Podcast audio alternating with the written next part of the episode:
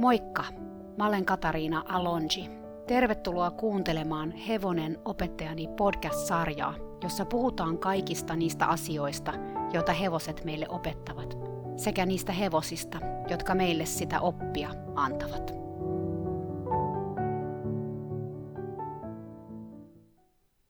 Moi taas! Tämänkertainen tarina kertoo hevosesta nimeltä Vidago. Mä tapasin Vidagon Sveitsissä. Mä en ihan tarkalleen muista vuotta, mutta mä sanoisin, että se oli jotain 2009 tai 2010, eli noin 10 vuotta sitten. Eräänä päivänä sille yksityistallille, jossa mä ratsastin ja opetin, oli tullut uusi hevonen. Tämä PRE-ori oli tullut Espanjasta suoraan ja oli vastikään täyttänyt 5. Se oli valtavan kokoinen, kaunis eläin. PRE:t ei tyypillisesti ole kovin suuria, mutta Vidagon säkä oli ainakin 170, ellei enemmänkin. Se oli tummanharmaa kimo, jolla oli valtavan kaunis paksu pitkä harja ja ystävälliset silmät, jotka tähöili hieman pelästyneen olosena karsinan kaltereiden takaa uutta maata, johon se oli tuotu. Vidagon omisti ranskalais-sveitsiläinen pariskunta, josta sekä mies että nainen ratsasti, ja hevonen oli hankittu heille yhteiseksi ratsuksi. Mä törmäsin etenkin tähän naiseen paljon päivisin, sillä hän ei käynyt töissä ja tuli ratsastamaan, kun hänen 2 lastaan oli koulussa. Hän oli hieman epävarma Vidagon kanssa ja alkoi pian kysellä multa neuvoja. Vaikka Vidago oli nuori ori, se oli valtavan kohtelias hevonen ja suhteellisen rauhallinenkin, ottaen huomioon sen iän. Kaikki oli kuitenkin sille aluksi uutta ja sitä hieman pelottikin välillä maneesissa tai vesipisteellä ulkona, jolloin se säpsy tai väisti vähän sivulle. Omistajanainen oli aika varovainen, häntä selkeästi jännitti ison nuoren hevosen kanssa. Hän kuitenkin aina kohteli sitä lempeästi, eikä koskaan hermostunut Vidagolle mistään. Aika nopeasti ori rauhoittukin naisen kanssa, mitä tuli taluttamiseen ja hoitotoimenpiteisiin. Ratsastus oli kuitenkin vähän haasteellisempaa. Hevosta ratsastettiin aina kangilla, joihin se oli varmaan jo tottunut Espanjassa, sillä siellä kanget on hevosilla arkipäivää. Naisomistaja kuitenkin piteli kangilla hevosta hyvin tiukassa muodossa niin, ettei se ratsastaessa päässyt juuri liikkumaan eteen, vaan sipsutteli lyhyin askelin. Tämä selkeästi kävi tämän hevosen hermoille ja välillä se vastusteli naisen kättä aika voimakkaastikin ja yritti kiihdyttää vauhtia, jolloin nainen takertui ohjaan kahta kovemmin. Miesomistaja kävi ratsastamassa Vidagoa viikonloppuisin. Hän oli pitkä ja komea ranskalainen mies, joka komenteli hevostaan, vaimoaan, lapsiaan ja jopa koiraansakin kovaan ääneen. Vidago selkeästi vähän pelkäsi tätä miestä, ja se johti usein siihen, että se säikkyi miehen kanssa pienimmästäkin asiasta. Tämä ei tätä miestä häirinnyt, päinvastoin hän selkeästi nautti siitä, että hänen hevosensa oli vaikeasti hallittavissa. Tämä ilmeni etenkin ratsastaessa, jolloin mies jatkuvasti rokotti Vidagoa kannuksilla kylkeen ja samalla rullasi kangilla sen kaulan todella lyhyeksi, yllyttäen suorastaan hevosta kiihtymään. Hevonen harvemmin kävelikään hänen allaan, vaan ennemminkin steppaili tai laukkaili paikallaan kaulavahdossa ja silmämunat vilkkuen. Tämä sai miehen nauramaan. Hänelle oli selkeästi tärkeää, että Vidago oli kuin elokuvien korskuva ratsu ja hän joku machosankari sen selässä. Siinä, missä omistajanainen harjaili hevosta pitkään ja hartaasti ja jutteli sille, mies kohteli sitä kuin orjaa, jota piti vähän sparrata koko ajan. Nämä 2 omistajaa olivat hevosen kanssa kuin yö ja päivä, ja niin hevonenkin oli heidän kanssaan hyvin erilainen. Aika pian tallille muuton jälkeen naisomistaja alkoi kysellä multa istuntatunteja, ja mä pidinkin hänelle melkein heti tunnin. Hän tykkäsi tunnista, joten mä pidin siitä lähtien hänelle aina silloin tällöin tunteja. Hän oli hyvä ratsastaja, mutta hänen itseluottamuksensa oli täysin pohjamudissa. Kesti jonkin aikaa, että mä sain häneen valettua vähän uskoa itseensä, ja sen seurauksena hän uskalsi vähän hellittää ohjasta ja antaa Vidagon liikkua allansa eteenpäin, mutta vain vähän. Vidagoa aina pidettiin todella tiukassa muodossa, ja miehen kanssa tämä johtui siitä, että hän halusi hevosen olevan tietynlainen, se villiori, jota hän sitten piteli kaikin voimin. Ja naisen kanssa tämä taas johtui siitä pelosta, että hevonen lähtisi häneltä käsistä. Mä pyrin kannustamaan ja tukemaan tätä naisomistajaa parhaani mukaan ja auttamaan häntä hänen pelkonsa kanssa. Mä toivoin, että hän voisi uskaltaa luottaa hevoseen ja vähän päästää sitä siitä paketista, jossa sitä koko ajan pideltiin. Ja pikkuhiljaa nainen uskalsikin tehdä näin, ja silloin yhteinen sävel Vidagon kanssa alkoi välittömästi löytyä. Nainen puhui näillä tunneilla joskus myös miehestään, kuinka hänen miehensä on lainausmerkeissä vähän erilainen ratsastaja kuin hän. Häntä selkeästi ahdisti se, mitä mies teki hevosen kanssa, mutta koki, ettei pystynyt siihen vaikuttamaan. Nainen oli niin ihastunut näihin mun tunteihin ja koki saaneensa niistä apua, ja hän keksi, että mä voisin pitää tunnin myös hänen miehelleen. Mä olin tästä asiasta todella epäileväinen, ja mä kyselin, että ootko nyt ihan varma, että sun miehes haluaa tunnin juuri mun kanssani, kun hän ei minusta vaikuttanut mitenkään kiinnostuneelta. Päinvastoin suhtautui lähinnä pilkallisesti muhun. Tosin hänellä oli kyllä tämä sama asenne kaikkia tallilla ratsastavia naisia kohtaan. Tämä omistajanainen vakuutteli, että ei suinkaan, kyllä tämä mun mies on todella kiinnostunut. No mä olin melko varma, että tämä nainen toivo, että mä jotenkin saisin hänen miehensä puhuttua samoille linjoille ratsastuksellisesti hänen kanssaan, mutta hän ei vaan voinut sitä suoraan mulle sanoa. No, me sovittiin tunnin ajankohta ja mä yritin mennä paikalle avoimin mielin. Tämä ratsastustunti oli aika lailla katastrofaalinen. Mies rokotti hevosta koko ajan kannuksella ja kääristä edestä rullalle niin, että sen turpa oli lopulta ryntäissä kiinni. Mä yritin pitää tuntia. Ensimmäinen tunti jokaisen asiakkaan kanssa seuraa aika lailla samaa kaavaa. Me puhutaan istuinluista, keskivartalon voimasta, rentoudesta ja niin edelleen. Mutta kaikki kaiku kuuroille korville tämän miehen kanssa. Hän lähinnä teki omia juttujaan tai sitten väitti mulle suoraan vastaan ensin ja sitten teki omia juttujaan.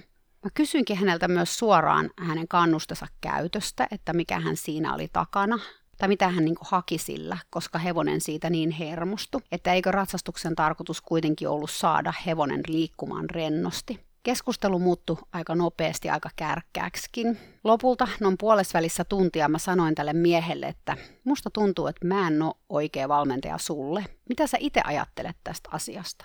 Tämä on ainoa kerta koko mun urani aikana, että mä oon joutunut näin keskeyttämään tunnin, mutta musta tuntuu, että ei ollut enää mitään järkeä jatkaa ainakaan siihen malliin.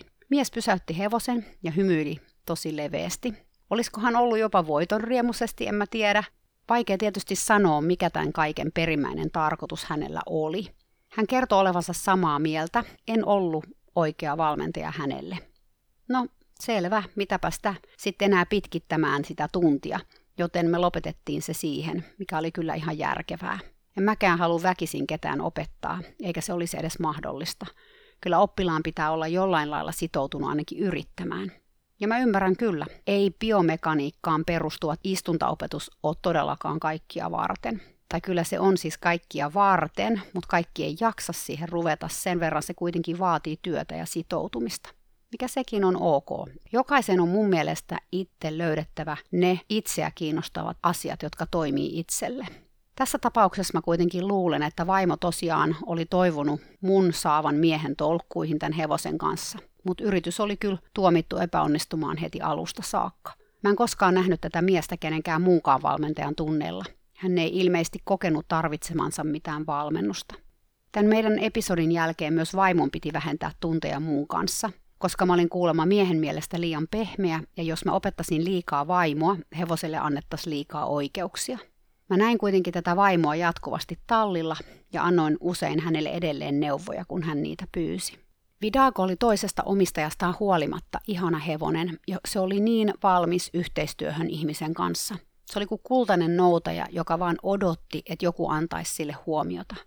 Mä en koskaan saanut tällä hevosella ratsastaa. Omistajat ei antanut kenenkään muun käsitellä hevostaan. Mutta kerran, kun tämä pariskunta lähti viikonlopuksi pois, he pyysivät mua liikuttamaan Vidagoa juoksutusliinassa heidän poissa ollessaan. He itse juoksutti tätä hevosta paljon, ja silloin sillä oli aina sivuohjat, jotka oli vedetty todella kireälle. Tämä oli ainoa hetki, kun hevosella ei suussaan nivelet, muuten sillä mentiin aina kangilla. Mutta kuten mä sanoin, sitä pidettiin aina tiukassa paketissa, joten näin oli myös juoksuttaessa. Kun mä juoksutin sitä, mä päätin jättää sivuohjat aluksi kokonaan pois, koska mä halusin antaa hevosen kerrankin liikkua vapaasti, omilla ehdoillaan. Mua kiinnosti nähdä, miten se liikkuisi, mitä se tekisi. Onneksi tallilla ei ollut ketään, koska mä en halunnut omistajien kuulevan jostain, etten mä ollut tehnyt asioita just niin kuin oli sovittu. Enkä mä nyt yleensä lähtenytkään tällä lailla sooloilemaan, mutta tämän hevosen kanssa mun oli ihan pakko tehdä poikkeus. Aluksi Vidago vaan oli siellä liinan päässä, mutta mä näin, että se katteli mua koko ajan uteliaasti. Ihan kun se olisi halunnut nähdä, mitä mä tekisin. Mulle tuli jotenkin tosi vahvasti sellainen tunne, että mä haluaisin vaan juosta sen hevosen kanssa niin, että se oli vapaana. Mä en kuitenkaan voinut tehdä sitä, koska hevonen ei ollut mun ja koska tätä hevosta ei koskaan päästetty vapaaksi. Kyllä, mä siis tarkoitan, että ei koskaan. Vidago ei nimittäin saanut koskaan mennä edes tarhaan. Sen elämä oli siis vaan karsinassa oloa ja kerran päivässä liikutusta maneesissa. Sillä mentiin aluksi, silloin kun se muutti tonne tallille, kävelemään maastoon, kanget tietysti päässä ja ohjat erittäin lyhyellä, mutta koska se oli ollut siellä maastossa vähän villi, sekin lopetettiin, koska se olisi voinut loukata siellä itsensä, astua vaikka johonkin kuoppaan ja venäyttää jänteensä. Koska tallista oli suora yhteys maneesiin, tämä hevonen kävi ulkona siis vain silloin, kun se meni käymään vesiboksissa, joka oli ulkona. Omistajat ei myöskään päästäneet sitä koskaan maneesissa vapaaksi esimerkiksi ratsastuksen jälkeen, koska he pelkäs, että se juoksee siellä ja loukkaa itsensä. Jalka katkee tai jänne pamahtaa päreiksi. Näet sä tämän sielusi silmin.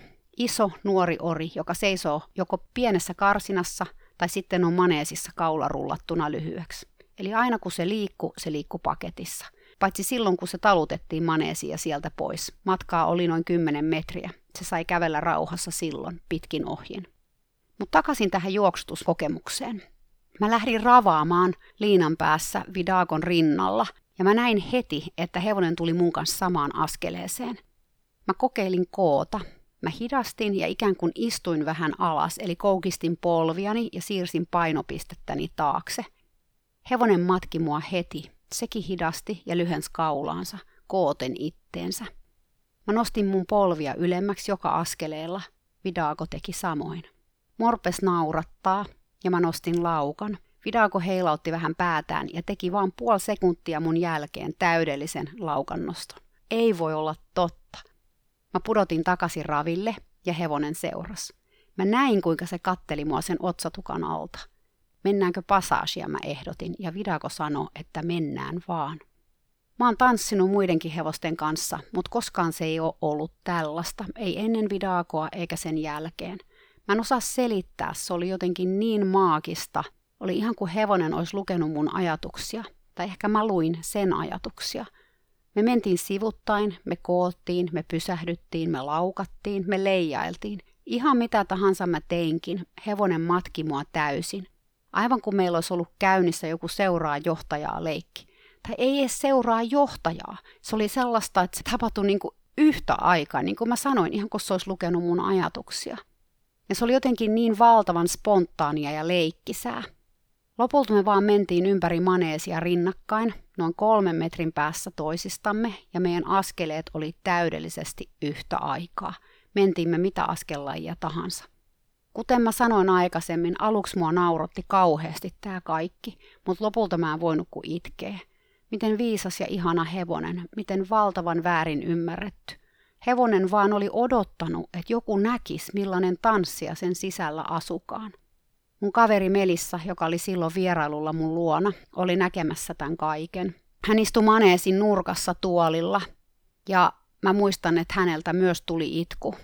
Kun mä kysyin häneltä viime viikolla tästä tapahtumasta, että mikä tapahtui 10 vuotta sitten, ja mä mainitsin Vidagon nimen, hän sanoi heti, I'll never forget that horse, how he danced.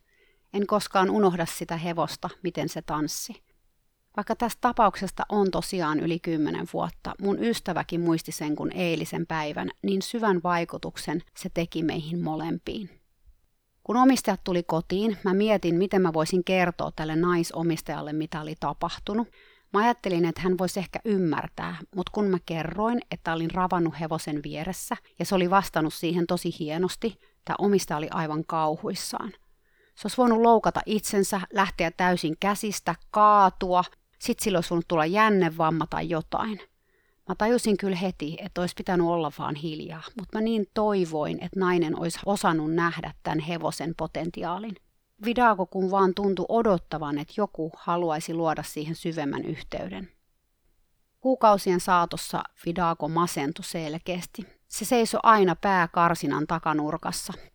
Mä yritin puhua omistajalle, että tämä hevonen kannattaisi ainakin laittaa tarhaan, että sillä oli valtava tarve liikkua omaehtoisesti. Tämä oli aihe, josta oli keskusteltu tässä vaiheessa jo moneen kertaan, siitä hetkestä lähtien, kun he tuli tallille tämän hevosen kanssa. Jopa tallin omistaja, joka oli sitä mieltä, että jos sato vettä 2 viikkoa putkeen, oli ihan ok pitää hevosia sisällä koppihoidossa sen aikaa, jotta nurmitarhat ei menisi pilalle. Jopa hän oli sitä mieltä, että Vidagon pitäisi päästä päivittäin ulos, aivan kuten muutkin hevoset pääsivät. Tallilla oli 2 muutakin orjaa, jotka tarhas iltapäivällä, kun muut hevoset oli jo tullut sisään. Nyt välihuomautuksena mä haluan sanoa, että nämä tarhat oli tällä tallilla ihan mahtavat. Pitkät, isot nurmitarhat, jossa hevoset pysty hyvin juoksemaan rinnakkain, aita kuitenkin siinä välissä. Mutta valitettavasti hevoset pääsi kuitenkin ulos vaan 4 tunniksi vuorokaudessa. Vidagon omistajat pysy kannassaan. Hevonen voisi loukata itsensä ulkona ja siksi sitä ei päästetty ulos. Mä puhuin tämän naisomistajan kanssa siitä, voisiko Vidagon päästää vapaaksi ratsastuksen jälkeen maneesissa, jos se vaikka silloin saisi piehtaroida. Naisomistaja oli jälleen kauhuissaan. Ei hevosta voinut päästää vapaaksi, se takuulla riehantuisi. Ja silloin voisi tapahtua jotain ikävää, kuten voisi jänne pamahtaa päreiksi. Mä olin itse aivan varma, että Vidago halusi vaan piehtaroida, ja mä yritin kertoa tämän omistajalle, mutta ei, hän ei halunnut kuunnella mua. Kului taas muutama kuukausi, ja aina kun mä menin Vidagon karsinan ohi, mä sanoin sille mielessäni, että mä olin laittanut universumiin toiveen siitä, että se pääsisi ulos joku päivä, tai edes vapaaksi maneesiin piehtaroimaan. Koska mä tiedän, että sä haluut piehtaroida enemmän kuin mitään muuta, mä kuiskailin sille. Vidago vaan katteli mua apean näköisenä pitkän paksun otsatukkansa alta. Mä tunsin ihan valtavaa surua sen puolesta, ja mä tunsin myös syvää vastuuta.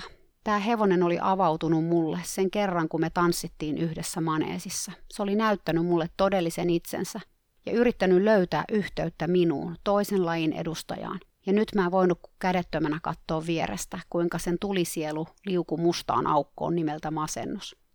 Sitten Vidagolla alkoi epämääräiset jalkaongelmat. Se ontui ensin yhtä takajalkaa, sitten toista. Hevosella oli outoa ihottumaa, etenkin takasissa. Jalat alkoi turvota. Eläinlääkäri kävi tallilla yhtenään ja sanoi joka kerta, että hevosen piti päästä ulos, että tallissa seisominen teki siitä ramman. Laittakaa hevonen tarhaan. Nyt alkoi omistajanainen jo taipumaan, mutta mies sanoi ei ja hevonen pysyi kopissa. Jalat turpos turpoamistaan. Hevosella oli jonkinlainen imusuonen tulehdus takakoivissa. Niitä hoidettiin, laitettiin pinteliä, oli lääkekuuria, talutettiin maneesissa. Eläinlääkäri sanoi, että jos ette laita tarhaan, pitää päästä ulos kävelemään sitten. Menkää maastoon. Maastoon lähdettiin, oli kanget ja kaiken maailman apuohjat, ettei hevonen vaan pääse käsistä. Mukana oli koko perhe, mies ratsain ja vaimo kävellen koiran kanssa ja lapset pyörillä. Vidago oli aluksi ulkoilusta aika shokissa, eihän se ollut ulkona pitkään aikaan just ollenkaan, mutta rauhoittui kyllä sitten. Jalat kuitenkin oireili ja välillä mies oli matkoilla. Nainen ei uskaltanut lähteä maastoon lainkaan, joten Vidago oli taas kopissa, paitsi kun nainen sitä ratsasti maneesissa. Jalat sen kun turpos ja sitten taas laski, kunnes eräänä yönä ne vaan pamahti 10-kertaisiksi. Hevosella oli selkeästi kipuja, eläinlääkäri äkkiä paikalle. Vidagon toisen takajalan iho ei kestänyt turvotusta ja se repesi pituussuunnasta. Tuli siis vaan halkeama ihoon sääriluun päälle. Mä en ole eläissäni nähnyt mitään vastaavaa. Nyt piti hoitaa siis haavaa, joka ei ottanut parantuakseen, koska jalat aina vaan turpos uudelleen ja iho repeili vielä enemmän. Antibioottikuuria, kortisonipistoksia. Onneksi jalat parani, hitaasti, mutta parani kuitenkin. Eläinlääkärin kanssa meni kuitenkin sukset ristiin. Soitettiin toinen, mutta hän sanoi ihan samaa kuin edellinenkin. Pistäkää tämä hevonen nyt hyvät ihmiset ulos. Se ei voi seistä tällä lailla kopissa, tai siltä menee kohta henki näiden episodien kanssa. Omistajanainen uskoutui tästä kaikesta mulle. Hän oli alkanut miettiä, että ehkäpä kaikki muut olikin oikeassa. Ehkä Vidagon sittenkin pitäisi vaan mennä tarhaan ja olla vapaana. Ettei näin voinut jatkua. Mutta kun pelotti niin paljon päästää se vapaaksi, mitä jos se rikkoisi itsensä? Mä totesin siihen, että se oli jo rikki, joten mitä tässä nyt enää on hävittävänä, mutta nainen selkeästi epäröi. Mies oli eri mieltä asiasta. Eräänä päivänä se sitten tapahtui. Mä olin just tullut tallille ja menossa satulahuoneeseen, joka oli maneesin johtavan oven vieressä, kun maneesin liukuovi avautui ja Vidagon omistaja suorastaan purskahti ovesta tallin puolelle. Naisella oli kädessä suitset ja satula, ja kyyneleet valuu pitkin hänen kasvojaan, jotka loisti kuitenkin kyynelten takaan kuin Naantalin aurinko.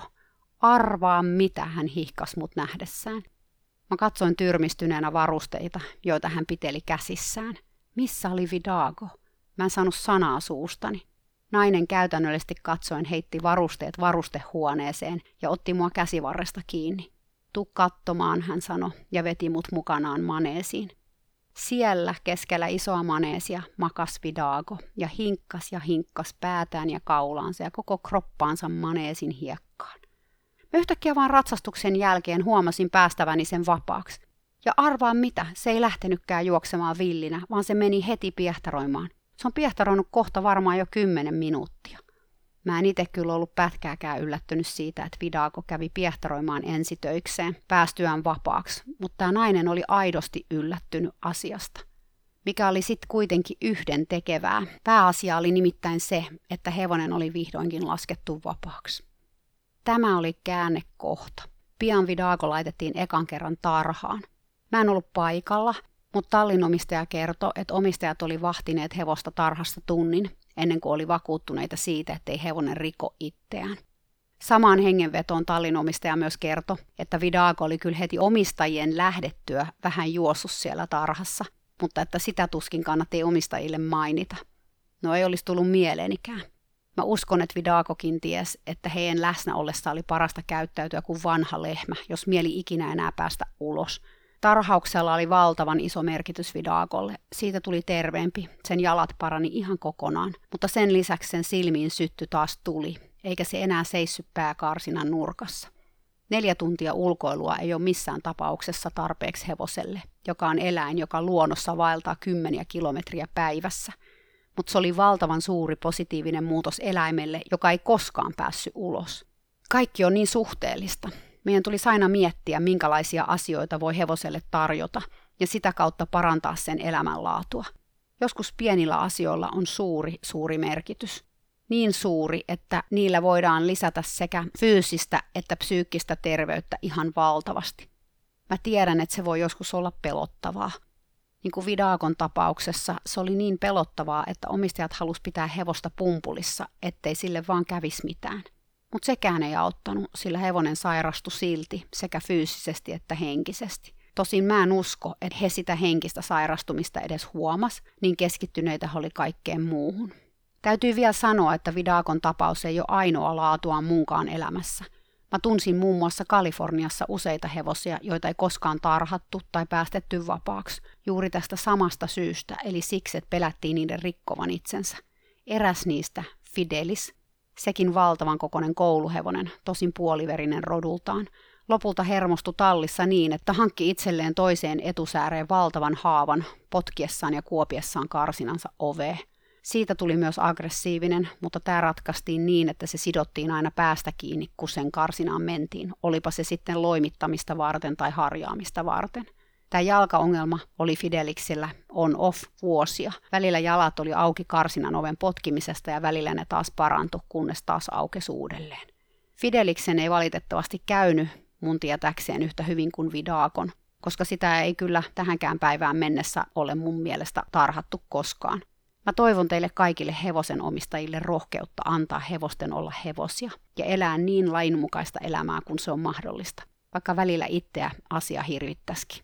Tietysti aina on hyvä miettiä, mikä on järkevää, mutta jos ne ratkaisut, mitä eläimen kanssa tekee, perustuu aina vaan siihen ajatukseen, että mitä jos se loukkaantuu, asiaa kannattaa ehkä työstää mielessään. Onko mä nyt itsekäs vai oikeasti järkevä? Kumpi tilanne tässä on nyt kyseessä? Miten mä voisin nauttia mun harrastuksesta ilman, että mä koko ajan mietin hevosen loukkaantumista? Loukkaantumisen miettiminen vie pois puolet hevostelun ilosta, tai itse asiassa joskus se vie sen kokonaan.